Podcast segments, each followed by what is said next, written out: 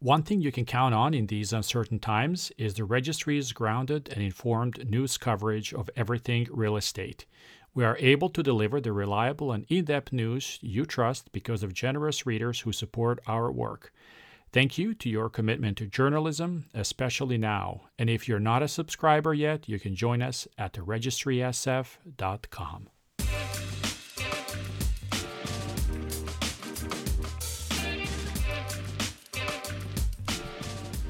Today, we are joined by Liz Hart and Mike Sein, representing the Newmark Knight Frank's offices in San Francisco and San Jose. Liz specializes in working with tenants and landlords to meet their complex real estate needs in San Francisco.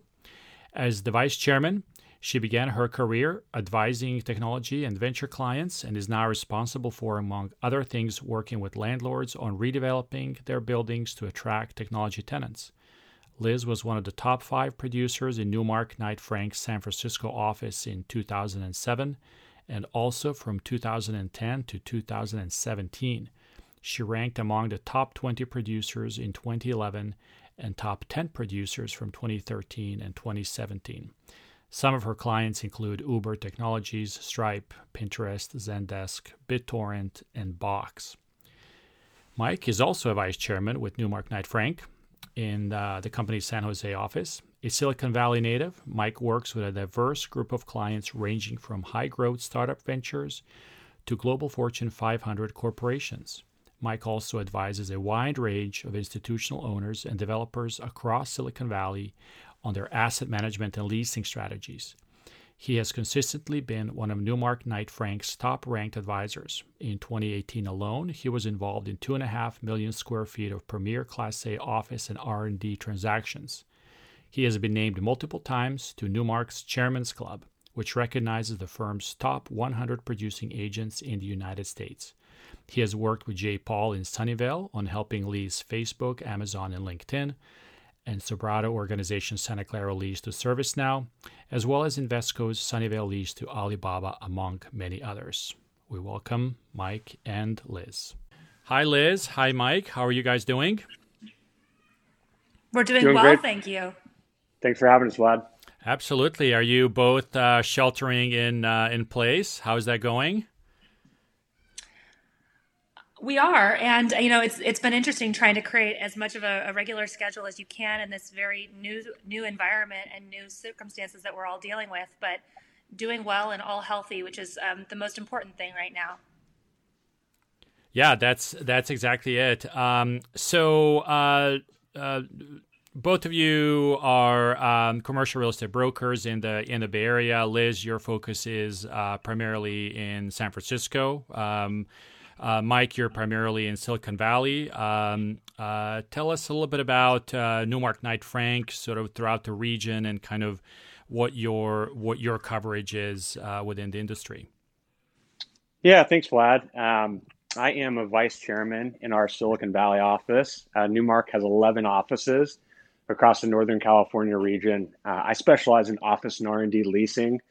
Uh, I have two types of clients. One are uh, landlords, uh, be they local and institutional investors and developers that we advise on their leasing, asset management, and development strategies.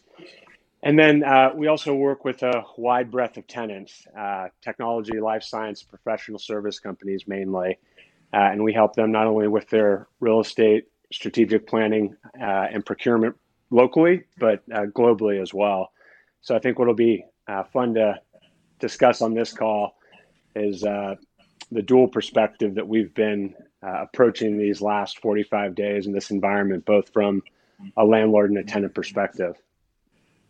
And Liz, tell us a little bit about your background uh, with Newmark. Yeah, absolutely. So Mike and I actually started at Newmark at the same time in two thousand five, and we both have very similar roles, although mine is, you know, San Francisco and his is the Silicon Valley.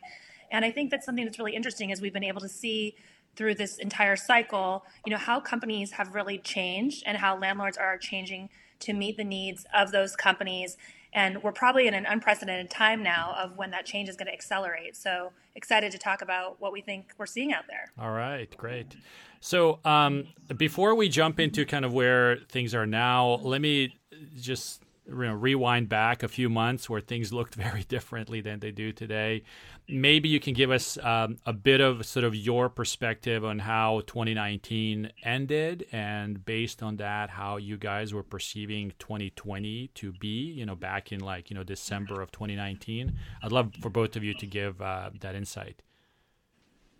Liz, if you want to kick it off. Yeah, sure. So in December of last year, I mean, the San Francisco market, we had three point two percent vacancy, very unprecedented, more tenant demand than we'd ever seen before, and generally an increasingly credit market as well, with our tenants having increasing credit profiles. Um, so we were heading into twenty twenty feeling like it was going to be a, a very strong year in terms of, of leasing activity and continuance of the trends that we'd seen in the previous thirty-seven quarters uh, during the recovery since the Great Recession. Now, uh, th- things are feeling a little bit different in March than they were then. Um, but in many ways, we still do think that there were some cracks and trends of things we were seeing in the end of last year that um, the current COVID crisis that we're facing have have exacerbated. Yeah, the, the perspective from Silicon Valley, when I think back at the end of the year as it related to what we were uh, expecting to transpire in two thousand twenty, was a conservative one, given how late in the cycle we have been. But, you know, candidly, it was a kind of a confident, optimistic um, feeling about what we were going to see, I think, continue on in two thousand twenty. If we look back at the total deal flow of two thousand nineteen, looking at all office and R and D transactions in terms of gross absorption, um, it was actually twenty-four percent lower than two thousand eighteen, which is a historical blockbuster year. So certainly a leveling off from the, you know, high velocity of the market had been trending. But if you looked at just the office leasing over a ten-year period, it was actually twenty-two percent higher than that average deal volume. So still plenty of transactions and still plenty of activity in the market. I mean, when I think about the end of last year, we had the headwinds of, you know, trade wars with China and the uncertainty of an election year looming, but we still had Silicon Valley's largest household names absolutely cranking. We had a record level stock market. We have V C funds that are flush with cash, you know, less M and A work, which is not always a great thing for Silicon Valley and Bay Area real estate, and, you know, more I P Os. And we were seeing, you know, some of these new industries of the Bay Area, like the auto tech industry and all the work being done in artificial intelligence, flourishing. So, you know, from our vantage point, while it was a later in the stage cycle and we weren't going to continue to see the volumes that we had been for so many years, like in two thousand eighteen and preceding years, it still felt good. Um, you know, the, the one topic that is kind of an interesting one that we thought about for many of the last years, but, you know, wellness was a really heightened goal of tenants and landlords in terms of creating a happier, healthier employee that, you know, is more productive and less likely to want to go elsewhere. And so it's kind of interesting to see the wellness of kind of two thousand nineteen versus the wellness we're talking about today in two thousand twenty, right? Kind of having a complete uh, change and evolution. So, right. um, That's that's how that that's how that looked. And one other thing that I think is is relevant to mention, and I I, I don't know where I saw this, but I think, you know, back in sort of the mid two thousands, I guess, when you guys were starting off, and that's incidentally around the time when we launched our publication as well. Um, the tenant base was also somewhat different in terms of kind of who was leasing and taking space. Uh, would can can you guys comment, like, over the last decade, sort of what that tenant profile has, has changed, or, or how it has changed in both of your markets? Yeah, absolutely. No problem at all. It seems, so if you go back, I mean, especially ten years in San Francisco, we weren't necessarily considered a, a tech market. We certainly had, you know, the beginnings uh, of, of a tech community here in San Francisco, uh, definitely a startup ecosystem that was in SoMa, but we didn't have um, the big tech the way that we do now. And so over the past ten years, you know, with Google, um, Facebook, you know, others kind of entering our market with very large leases, that's kind of been combined with San Francisco headquartered companies like Uber, Dropbox, Cruise, um, that also have, have very large footprints. So over the years, ten-year period in this last recovery, we have increasingly become a tech-centric market. But interestingly, even with, you know, the greater exposure to tech, uh, if you look at our tenants in the market and who's out there actively looking for space, you know, nearly fifty percent of it on a square footage basis is public, um, and with very strong revenues. So it, it is interesting that even though it's become more of a tech market, which sometimes is perceived with credit risk, we also have had an increase in the credit profile of tenants that are looking for space in San Francisco. Yeah, I, I would uh, add to that um, as it relates to Silicon Valley, that the diversity of industries today is incredible in terms of its breadth uh, in comparison to fifteen years ago. Um, we are, you know, far from ever being reliant on the semiconductor industry or the social networking industry or, you know, some of these, um, you know, different companies that when you think of, you know, the stereotypes of Silicon Valley uh, that kind of come to mind. I mean, I think of, you know, the companies that I think are going to carry us through this um, choppy period and into better days, from, you know, the streaming and content companies and Netflix and Roku's, you know, e-commerce, not just Amazon, but, you know, think Walmart dot com and Instacart, you know, all the virtual communication tools that we're using, Zoom and Slack and, you know, Verizon's acquisition of BlueJeans Network, you know, there's gaming, you know, pharmaceuticals, health and diagnostics, you know, the data center companies, um, you know, the security software companies, Palo Alto Networks, FireEyes, Zscaler, um, and fitness. You know, fitness is taking on a whole new sure. life of its own in this. So I, I really, um, you know, would echo what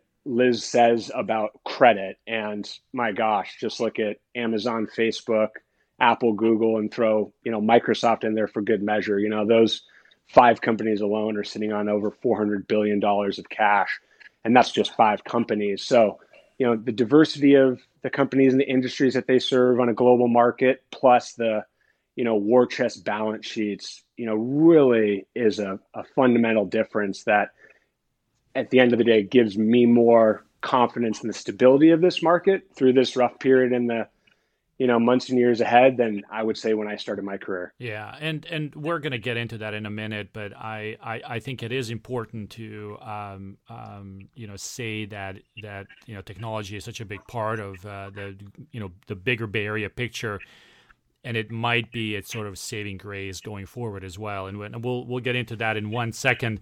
Um, so, um, so let me kind of then rewind back to then March or, you know, February, March of this year.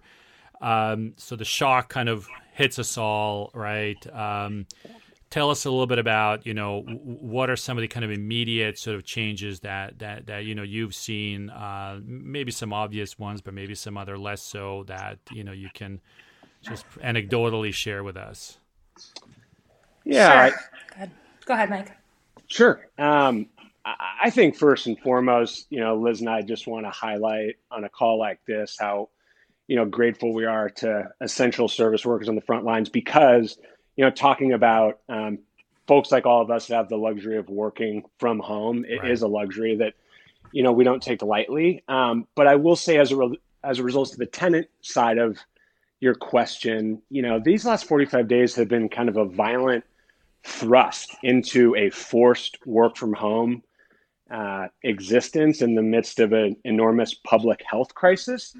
And so when we talk about work from home and remote working strategies, there is a lot of best practices that go into doing that, that we, along with our workplace strategy team, have implemented for, you know, a bunch of different companies. But but I would just say, keep in mind, you know, these are not best practices the majority of companies have been able to implement. So, um, so much has gone into, you know, making sure, first of all, employees are safe, Um, but giving them the infrastructure and the technology to be as productive as they can. Uh, I do think we are um, starting to see the focus transition from that to the reboarding process. And I know we'll, mm-hmm. you know, talk about that as the discussion um, goes on. But, you know, from a tenant perspective, you know, from March, I would say every week the discussions we're having about the role and purpose of the office space going forward is changing. And, you know, a lot of the short-term strategies that I think will be carried on to, you know, regular best practices around hygiene, um, working in uh, shifts, um, and just all of the different protocols that will go into physical distancing within the workplace, I know we'll get into in a lot more detail here, um, are, you know, a lot of the conversations we're having day in and day out from kind of the tenant perspective, looking back, you know, forty-five days ago or so. Liz, how have you experienced this transition? Yeah, no, I think it's it's very much the same. I mean, I would say the same exact thing as Mike said, which, you know, first of all, you know, a big thank you to all of the essential workers that are still out there. And, you know, secondly, that our clients are really taking a more collaborative mindset than they probably have in other other mindsets and other other eras. And that really is rooted in the fact that they do need to come up with a new set of rules to sort of play by in this environment, given we haven't had something like this happen before. Um, and I think that it's great to see landlords and tenants communicating around that and trying to figure out a way forward together.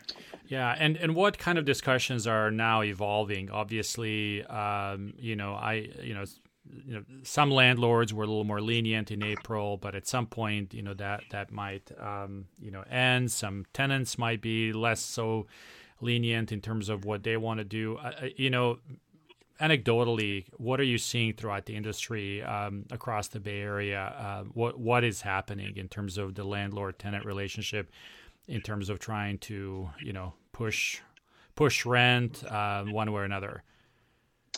Yeah, Liz and I, have, along with all of our other colleagues of Newmark, are constantly having, you know, these, these discussions, Vlad, about, you know, what our landlord clients are going through right now. And so, you know, first and foremost, they've been really focused operationally. So their leases, you know, require them to keep buildings open and operating.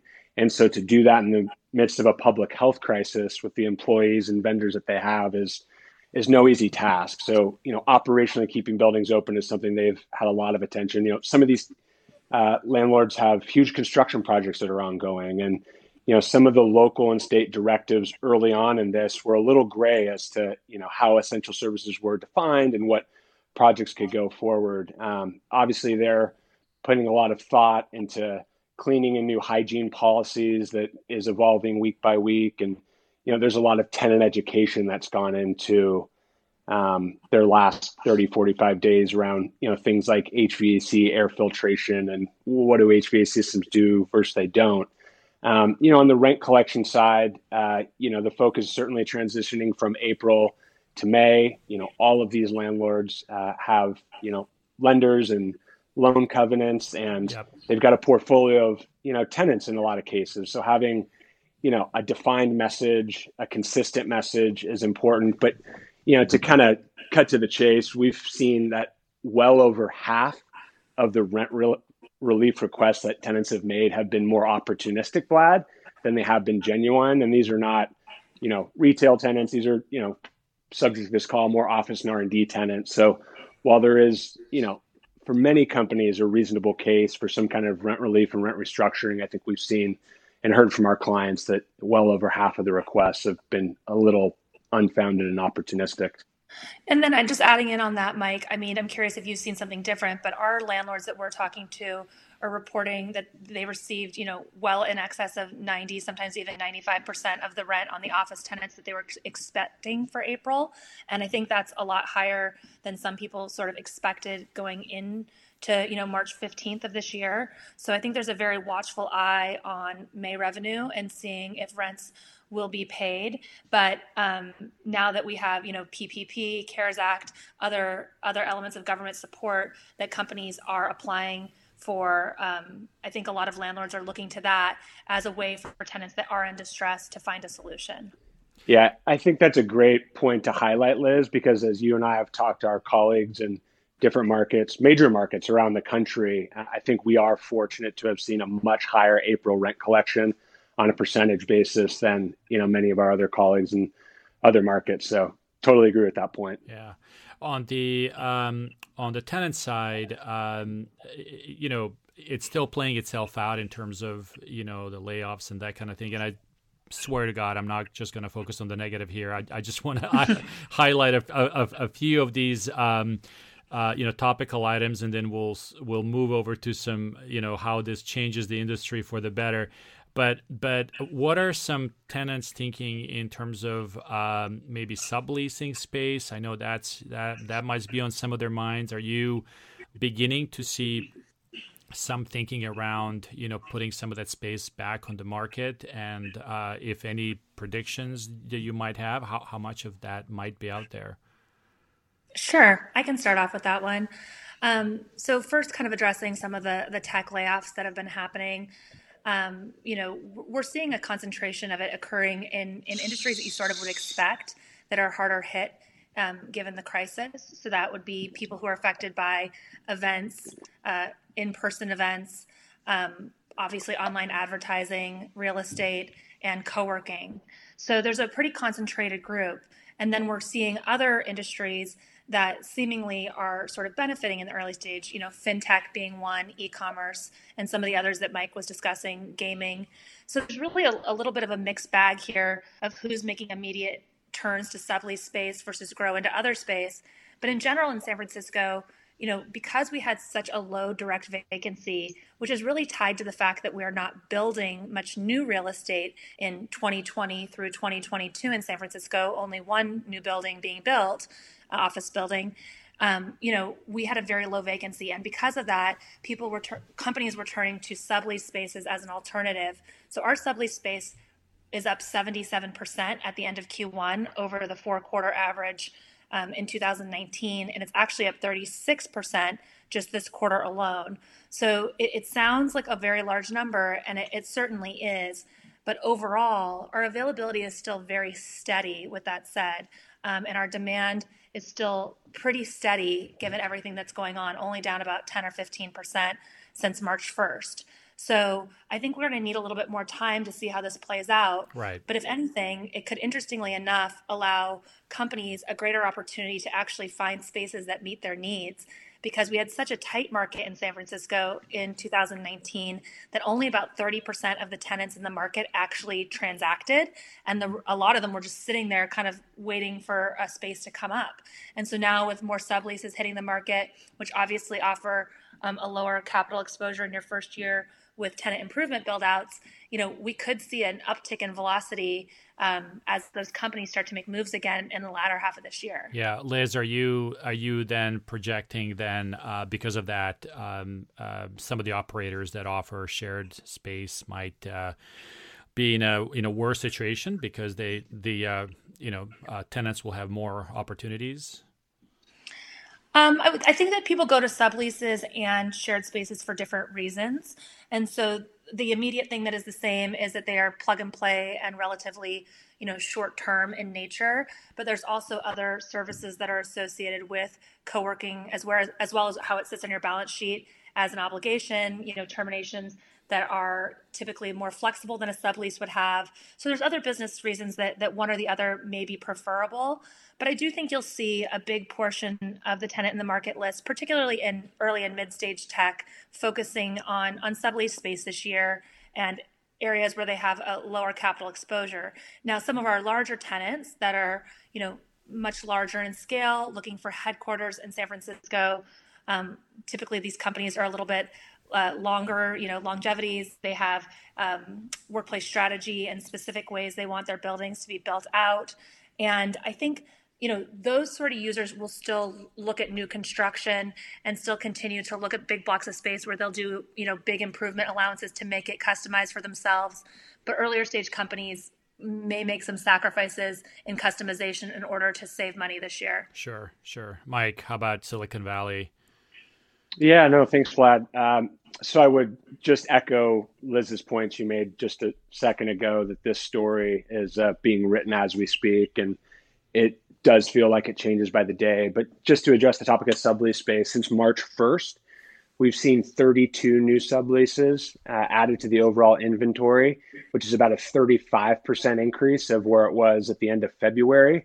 Um, that's you know, really only a total of about four hundred eighty-five thousand feet. And the average size availability of all thirty-two of those subleases is just fifteen thousand feet. So while I think um, things are a little more pronounced in terms of sublease space that's been brought to market in San Francisco than the Valley, I really, you know, would have to highlight kind of what Liz was hinting at is that, you know, larger users, um, first of all, have not put any space of any kind on the market for sublease. So it's important to identify that, you know, the largest household, you know, anchors of the Valley have not shed space. And, you know, the, the size of these availabilities is a little bit more impactful on small to medium sized transactions than they are um, larger ones. Um, I should also point out that, you know, a couple of the subleases just in the last week that have come out from A S M L and Knowles, these are companies that, you know, did a campus deal uh, in the case of A S M L last year with DivCo and are just putting the building on the market that they're moving out of in preparation for their relocation. Uh, Knowles, a little bit of a different story, but, you know, did a deal in Santa Clara and now, you know, shedding the space that they have in Mountain View. So important to extrapolate when we see these sublease numbers and these headlines come out, what's actually going on there and kind of know what it amounts to. And, yeah.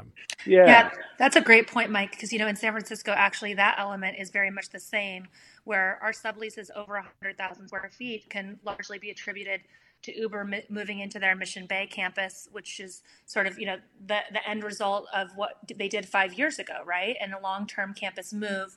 Um, and then Dropbox in Mission Bay as well, um, you know, growing into their campus. So a lot of these subleases are because the company fundamentally was doing well and decided to grow, and there's space that needs to be dealt with as as those transitions occur. Yeah, makes sense. So I I do want to now turn it, uh, you know, pivot, if you will, and turn it a little bit towards some of the positive things that, um, you know, there might be glimmers of of of, of hope. Um, this is um, a time, you know, usually when there's a sort of flight to quality as well. Um, what does a quality product look like that you guys think um, will be uh, sustainable, will be one that will be um, in in high demand going forward? Yeah, so um, I think in the short term, uh, R and D facilities are going to weather the storm of these next, you know, choppy, hopefully six, twelve not too many more months than that than office properties. Um, these are obviously buildings that are uh, better equipped to accommodate the needs and functions of life science, biotech, medical device, and manufacturing companies. So if we're seeing any, uh, no pun intended, immunity to uh, a slowdown in demand, then we'd be happy to kind of quantify some of those demand metrics that we've been tracking over the last forty-five days. Um, we're seeing it, you know, concentrated, you know, on the peninsula, Um, both north and south, and among some of the lab space we have in Silicon Valley. You know, these companies, and it's a beautiful thing, um, huge household names that are based here in the Bay Area are actually providing, you know, a cure and a solution and um, testing and all different um, strategies for, for getting us through this tough period. So, um, you know, absolutely, you know, R and D buildings, specifically those that can accommodate the labs and infrastructure that those types of companies need, Um, will be more durable. Um, I think uh, new construction projects, while maybe not at this second in time, you know, something that the court of public opinion is going to be too kind to, with, you know, layoffs and a public health crisis going on and companies, you know, taking down brand new construction buildings. I do think the infrastructure and the environment that new construction buildings provide, Um, from air filtration to touchless um, experiences, be it security or access, to lobbies that are rethought in terms of uh, not being a place uh, to gather, but a place to, you know, pass through, and all the different things that can get rethought and redesigned when you're leasing, you know, new space. I, I think uh, kind of over the medium to long term will prove to be, you know, the types of facilities that, you know, companies that are so sensitive about recruiting and retention will will choose to invest in here locally. So kind of a short-term answer to your question where I think some of the bright spots are, and then I think a kind of medium to longer term answer to your question, Vlad, of where I think that flight to quality will amount to and what will probably be some pretty significant pent-up demand when we kind of get through this rough period. Right. Liz, is it any different in San Francisco? No, very much the same, actually. I mean, I do think a very bright spot in San Francisco leasing is the P D R market, which is our equivalent of R and D. Um, you know, those tenants were the last ones that were touring the market as shelter in place and stay-at-home orders sort of started coming in. Um, many of them have continued to work as essential work throughout this period of time. And I think, you know, there's been articles written around this, a great one by Andreessen Horowitz, I think that came out this morning or maybe yesterday, and just talking about how it's it's really the time to build in America and in the Bay Area again. And I think that you'll see P D R and R and D do very well as a result of that. And then as it relates to, you know, to, to office product, um, I do think that, you know, over a very short period of time, there's going to be some strategies that we implement including, you know, moving desks around to make them more socially distant from each other, including changes to communal spaces like kitchens or even lobby protocols in terms of how we sign in. But I do think that the buildings that are being constructed right now that are able to also implement into their to their actual building systems new air filtration or take some of the feedback that we've received from things that need to change because of this crisis and put it into the building as it's being constructed uh, will have an advantage over some other buildings that were potentially retrofitted a long time ago. And it, it's very expensive and costly to change building systems, so that may not happen overnight. Yeah, and, and that's a good segue into my, my next question, which is about um, you know requirements uh, for the for the office space, and um, you know it's way too early, obviously, to say this is how it's going to be. But what are you seeing out there? Maybe in some specific anecdotes in terms of what what um, you know tenants are looking for, um, and and how they're looking to even transform uh, the space they're they're already in.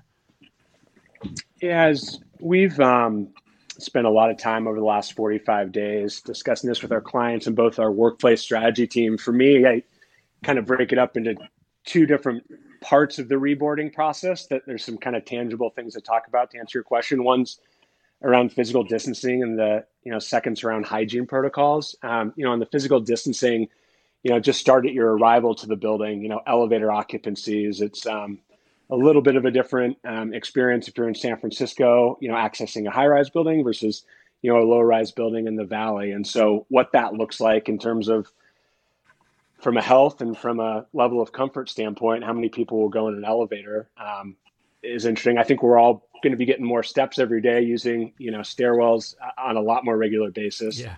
Um, so that's one kind of new normal. Um You know, the reconfiguration of the lobbies, um, you know, Liz talked about, you know, implementation of uh, microbial, you know, antimicrobial furniture and things like mm-hmm. that, you know, blocking and tackling that we'll see. You know, the, the de-densification of the workspace is is something without question um, is going to play out very quickly here.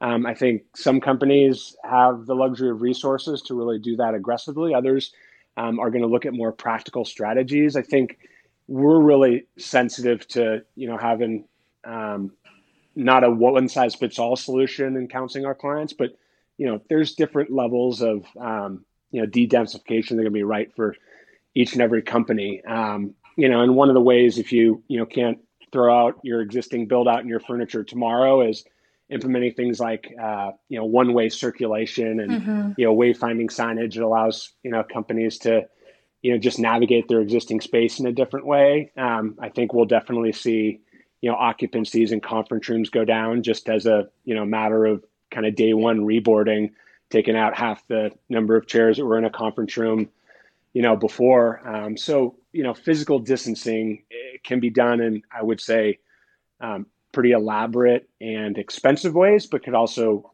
you know, be implemented in really practical ways. Um, anything, Liz, that comes to mind as we're talking about distancing?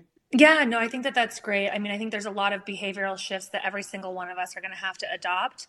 And there's also going to be implementations to the physical environment that will occur over a short and a, and a long run. Um, I think some of the things that I find really interesting about what we could do going forward is, you know, things like, as an example, if you guys have heard about these U V lights that potentially can can help kill viruses, how could we implement that into like a nighttime cleaning shift or something so that people could use the surfaces um, more regularly? Or how could we change um, different scanners to include temperature if people do feel like that's appropriate with privacy concerns? And how does that data collect and distribute back to the landlord or the the company itself? And how is that all managed? And there's a lot of more questions than answers right now, but I think it's opening up an opportunity for us to really imagine what the office of the future will look like and how we all want it to look. And as Mike said earlier in our conversation, you know, this has been a grand experiment in, in working from home. Um, but what do we want the office experience to be on the other side of this to, to build a better environment for um, employees and, and people as citizens of the places that we live. Yeah, and how how much do you think the work at home um, will will sort of, you know, maintain itself as a as a as a prevalent form of interacting. Uh, obviously, I know it's too early, and it's uh, this is uh, like you guys said, you know, writing itself out as we speak. Um, but have you seen any indication from anybody in terms of whether this works for them, doesn't work for them, or works for now? But you know, yeah. wh- where's that spectrum of uh, of those needs? So I would say the spectrum is across all of it, right? So some people have really enjoyed working from home and will be making moves to do long-term implementation or potentially to move certain functions to be more remote, because if it doesn't need to be in San Francisco, as an example, where else could you find that talent um, more available to you to, to hire quickly? So I think there will be long-term shifts. But that said, I think overall, um, the sentiment I continue to hear from people most regularly is that they do look forward to being back in the office, and they do feel like face-to-face communication does, you know, push certain dialogue faster and reach conclusion faster, and the ability to collaborate with each other real time. While tools like Slack have been really helpful during this period of time, there's nothing like, you know, sitting in a room and kind of brainstorming on a whiteboard. So um, a little bit of a mixed bag for sure. Yeah, and I'll, I'll just add on to that, you know, the current U S workforce is a five percent remote workforce today.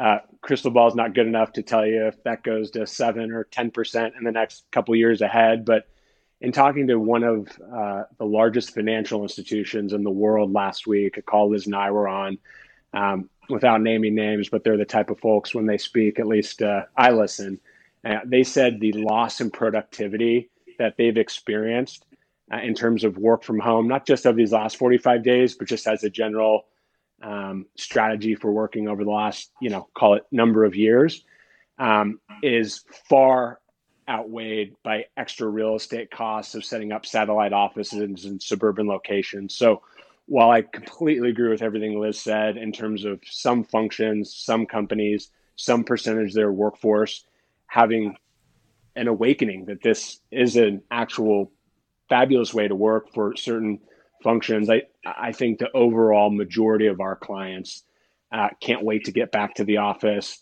It will be a different office. And, you know, the extra cost of real estate that potentially having less dense space will cause, um, I think will be offset by some work from home.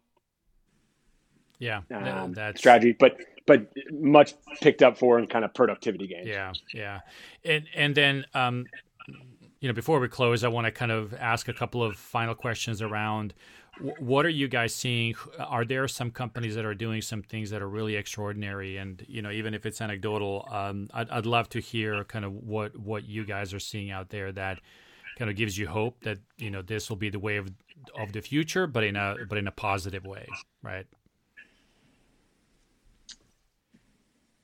I um, I could take a slight twist on your question there, Vlad, and just talk about, you know, a little bit of a plug, something Newmark did that I think was really cool. Sure. And, um, so Newmark is a company, Liz and I are extremely proud of what they've done over the last forty-five days. We've set up an entire website, um, ngkf.com forward slash COVID-19 that provides a lot of great thought leadership and practical implementation strategies for the reboarding process and different things going on. But um, we actually took a proprietary data analytics tool that we use for portfolio management and provided it free to any of our clients or prospects that wanted it, where they could effectively put in all of the locations across the world, all of their people across the world, and in a visual Um, data-rich way, analyze where those hotspots are. So yeah. I think Newmark as a company um, hopefully has given a lot of people a lot of tools to navigate this. And so we're we're proud of, um, again, uh, a lot of the things Newmark's done to to help and be helpful in navigating this. Um, yeah, and, and you and you beat me to the punch, Mike, because I was going to ask what you guys specifically are also doing, but but but that's okay. Um, Um, and I, what, what I would love to just hear if, if there's anything out there in terms of, you know, really sort of, um, you know, rays of sunshine that you're kind of seeing that, that is indicating that, um, you know, where, where, where the possibilities, I mean, usually recessions like these are a time of, you know, reinvention and kind of re, re recreation of companies and, and ideas and things like that. And, and I'm just sort of curious what you're seeing out there in the commercial real estate space that that you feel um, might be transformational in the next cycle? Yeah, well, I think, you know, one thing that's very interesting about what's happening right now, given that many of us are in our homes um, more than we're expecting, is that we have a little bit more time for creative thinking than we may usually in our in our everyday lives. And it's really encouraging to me that when I'm talking to Uh, friends and clients, that they are taking this time to be creative, to think about solutions, to think about maybe new companies they could start, new service lines they could offer, and having that that time and space. And I think we've seen some great companies implement practices around preserving that creative thinking time within the workplace. And I'm hopeful, just seeing everything that's happening with how people are coming up with solutions so quickly because they have a little bit of extra Um, time period to think, that we could we could implement that. So I felt very encouraged by just our culture of innovation in the Bay Area, and you know, solution-oriented mentality as well. Yeah, and just on the rays of hope on the horizon, um, I think it's important to remember that the Silicon Valley unemployment levels was ten and a half percent at the peak of the financial crisis. You know, while it's just over three percent today, and we expect that number to rise. We are a, a far cry from an unemployment perspective locally. Totally understood and acknowledge uh, what pain's being felt on a national basis. So, you know, I, as mentioned earlier, the uh, the household name companies and all these great different verticals that call Silicon Valley home, uh, you know, the cash on hand that they're using to navigate this. Um, I would say for, you know, those companies that are kind of in a better spot right now, this is one of the greatest hiring opportunities that they've seen over the last decade. Uh, the talent that, you know, is, again, being laid off in one part of the market is highly sought after in other parts of the market. So uh, from a recruiting and retention standpoint, um, I think many of our clients are uh, tickled with the opportunity that's out there and the quality of the talent that's available, you know, caused by the turbulence over the last forty-five days. Great. Um, Liz and Mike, thank you both for your time and insights. Um, I appreciate you, uh, you giving us all this uh, great information. Thanks for having us, Vlad. Thank you for having us, and stay healthy. You too. Thank you.